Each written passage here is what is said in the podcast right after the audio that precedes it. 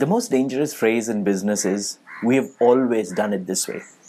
Nothing kills innovation faster, nothing strangles creativity more tightly. When is the last time you heard someone say, we've always done it this way? It was probably said with very good intentions because it's really synonymous with, if it ain't broke, don't fix it in the hectic day to day business world, relying on tried and tested or tried and true approach is often a harmless, natural course of action. However, resting on your laurels is often about deceiving yourself, a last ditch effort to remain relevant. Simply relying on past achievements can lead to stagnation. Now, stories about the demise of Kodak, Nokia, Blackberry, and Blockbuster have been done to death and probably feel like wallpaper every time they're shared now. Hi, welcome back to Stories at Work, a series where I share real stories from across the world that you can use when you want to drive home a business point. Our website, www.storyworks.in, already has over 100 stories, and we are adding one every week. Let's start today's story.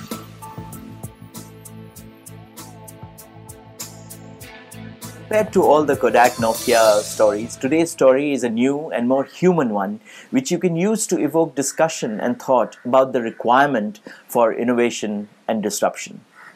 And yes, when it rains, it pours. And today's story is again an apocryphal story. As I mentioned in the previous episode, an apocryphal story is a story that is probably not true and has never happened, but has been repeated often but when messages from such a story is powerful and when it is a very small percentage of all the stories that you tell in business, I think it's acceptable. Now, I read the story in 2012 when I first started dabbling in business storytelling. Mark Schenk from Anecdote had written a blog about the same. Mark had heard the story f- from a taxi driver. Apparently, the taxi driver had earlier worked as a car salesman at Toyota and he had heard this from a sales trainer called Tom Hopkins.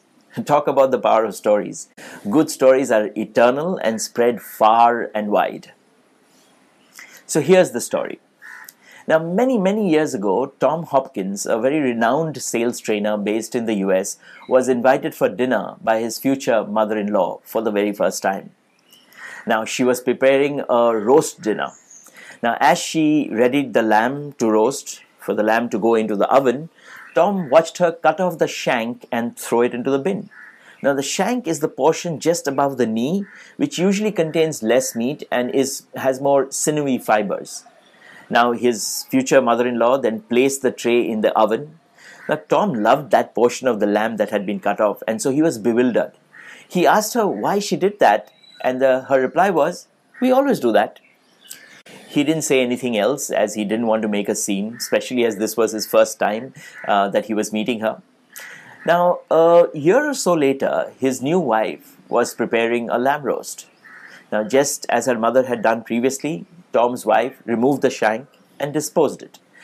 Unable to contain himself, he asked, Why did you do that? And her reply, You've always done that. But he persisted and said, But but why? And she said, I don't know. That's what our family has always done. That's what my mother has done. That's what my grandmother has done. And that's what I do. Now, years later, Tom and his wife were visiting his gra- uh, wife's grandmother in her home where she had lived for nearly 50 years. She too was preparing a lamb roast.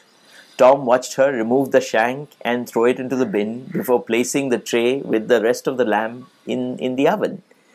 So he politely said, um, Forgive me, I don't mean to be very rude, but can you tell me why you did just that?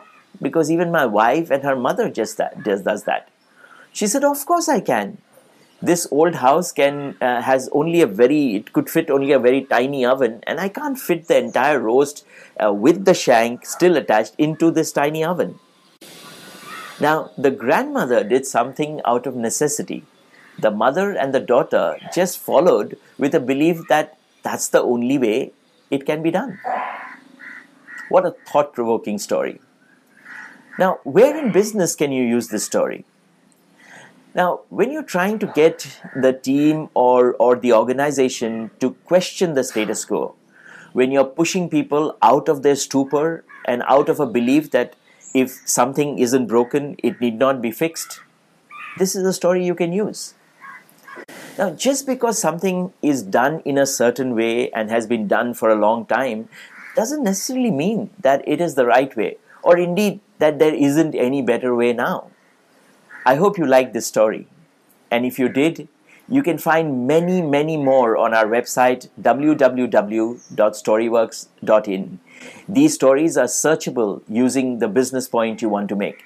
For example, if you key in status quo, innovation, disruption, or, or indeed, you know, the, that's the way it is, you will find the story. So when you're looking for a story, go to our website and search for your keyword. And maybe, just maybe, you'll find a great story that you can use.